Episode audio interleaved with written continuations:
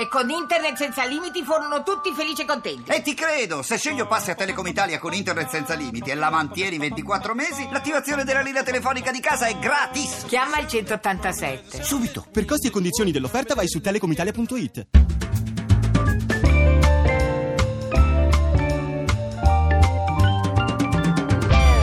Il campionato? Rivediamolo alla radio. Ringraziamo come sempre per la collaborazione Lorenzo Balletti. Partiamo dalla partita delle 12.30. Fiorentina Battesiana 4-1. L'arbitro era Tagliavento di Terni, gli assistenti Vivenzi e Doboz, il quarto uomo Grilli, gli arbitri d'aria Romeo e Gavillucci. Al diciottesimo Felipe nella sua area trattiene con il braccio Toni per impedirgli di raggiungere il cross del solito Pasquale. Rigore per la squadra Gigliata e ammonizione al difensore bianconero. Dal dischetto Pizzarro segna e dedica la sua prima rete in viola alla sorella scomparsa pochi giorni fa in giovane giovane età.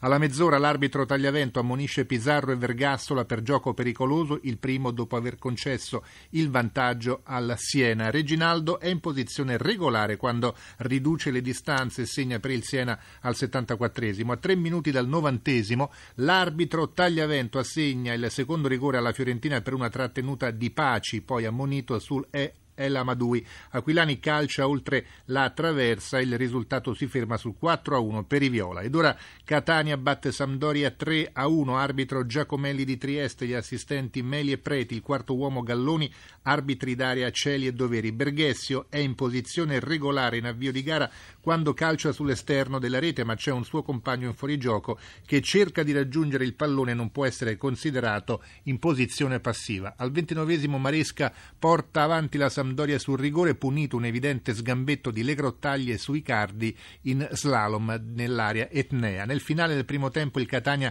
reclama per due volte il rigore, al quarantesimo Berghessio cade nell'area doriana dopo un contatto con Romero ma è lui che in torsione cerca il contatto con il portiere a terra. Al 44esimo un colpo di testa di Castro finisce sul braccio di Rossini lungo il corpo. In entrambi i casi l'arbitro dice giustamente di no.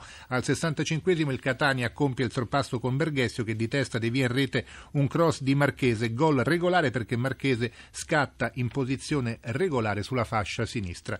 E ora Chievo-Roma, Chievo batte Roma 1-0, l'arbitro Bergonzi di Genova gli assistenti Passeri e Di Fiore, il quarto uomo Iannello, gli arbitri d'aria De Marco e Irrati. In una partita condizionata dalla nebbia, le decisioni dell'arbitro Bergonzi penalizzano la Roma che avrebbe meritato almeno due rigori ed è stata infilata da Pellissier sul figlio del fuorigioco. Anche per questo Zeman non si è presentato ai microfoni eh, in sala stampa. Al cinquantesimo il primo rigore negato alla squadra giallorossa. Totti anticipa Dainelli che manca il pallone e colpisce l'avversario sullo scarpino. All'80 46esimo il secondo episodio nell'azione che precede il gol vincente del Chievo. Guana tocca in aria Balzaretti impedendogli di proseguire l'azione da posizione favorevole. In entrambi i casi i contatti appaiono netti, ma Bergonzi, male assistito dal collega Irrati, posto accanto alla porta, lascia giocare. Sul rovesciamento di fronte Pellissier poi regala la vittoria al Chievo partendo in posizione dubbia, non c'è certezza sulla posizione di partenza dell'attaccante Clivenze per via della nebbia che crea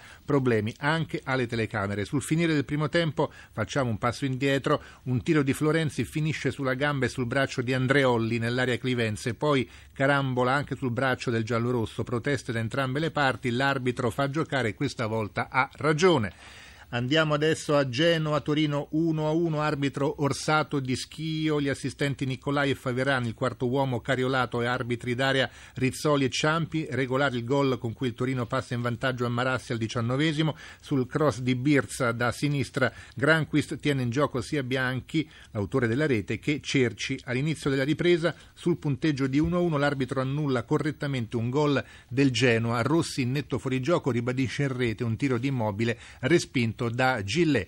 Juventus batte Atalanta 3-0, arbitro Massa di Imperia, gli assistenti Nicoletti e La Rocca, il quarto uomo Padovan, arbitri Daria Calvarese e Baracani. La capolista va subito in vantaggio con Vucinic, tenuto in gioco da due avversari, Manfredini e Peluso. Regolare anche il modo con cui il montenegrino si libera di Bellini prima di ricevere l'assist da Giovinco. Alla mezz'ora del primo tempo l'Atalanta, sotto di tre gol, perde Manfredini ammonito due volte in 100 secondi. Prima stende in scivolata Vidal che l'aveva superato recuperato, poi sgambetta da dietro Chiellini. Fra il 57 e il 62 l'arbitro Massa poi annulla due reti della Juve sempre per fuorigioco di Giovinco e Quagliarella, di poco il primo, più evidente invece il secondo. Ed ora Milan batte Pescara 4-1, arbitro Giannoccaro di Lecce, gli assistenti Viazzi e Liberti, quarto uomo Rubino, arbitri Daria Guida e Borriello. La squadra rossonera si porta in vantaggio al primo assalto, cross di El Sharawi in linea con l'ultimo difensore abruzzese, deviazione vincente di Nocerino fattosi trovare dietro la linea del pallone, dunque gol regolare sul punteggio di 1-0 per il Milan Pazzini,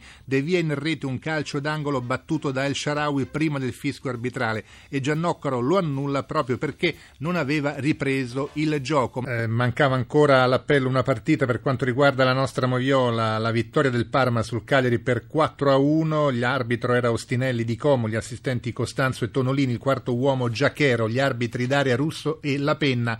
Paletta tiene in gioco Sau nell'azione che permette alla squadra sarda di passare in vantaggio, davvero bravo in questo caso l'assistente Tonolini a valutare l'incrocio fra i due giocatori.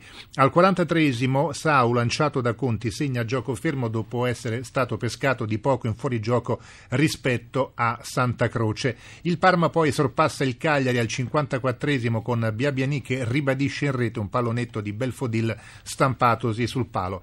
Troppo accondiscendente l'arbitro l'arbitro Ustinelli con il gioco violento, al ventitresimo salva dalla seconda munizione Parolo, al trentasettesimo è generoso invece con Santa Croce che da dietro mette giù Sau, al cinquantanovesimo non espelle Conti già ammonito per una manata a Sansone, al sessantaquattresimo si ripete con Parolo. In questa circostanza Parolo, senza subire fallo da Agazzi in uscita bassa, si lascia cadere e il fischietto Comasco, invece di punire il giocatore del Parma per simulazione, regala un rigore rigore ai parmensi. Dal dischetto Valdés firma il 3-1. Un minuto dopo Ostinelli non punisce con il rigore un intervento di Paletta che con il braccio largo respinge un cross di Ribeiro.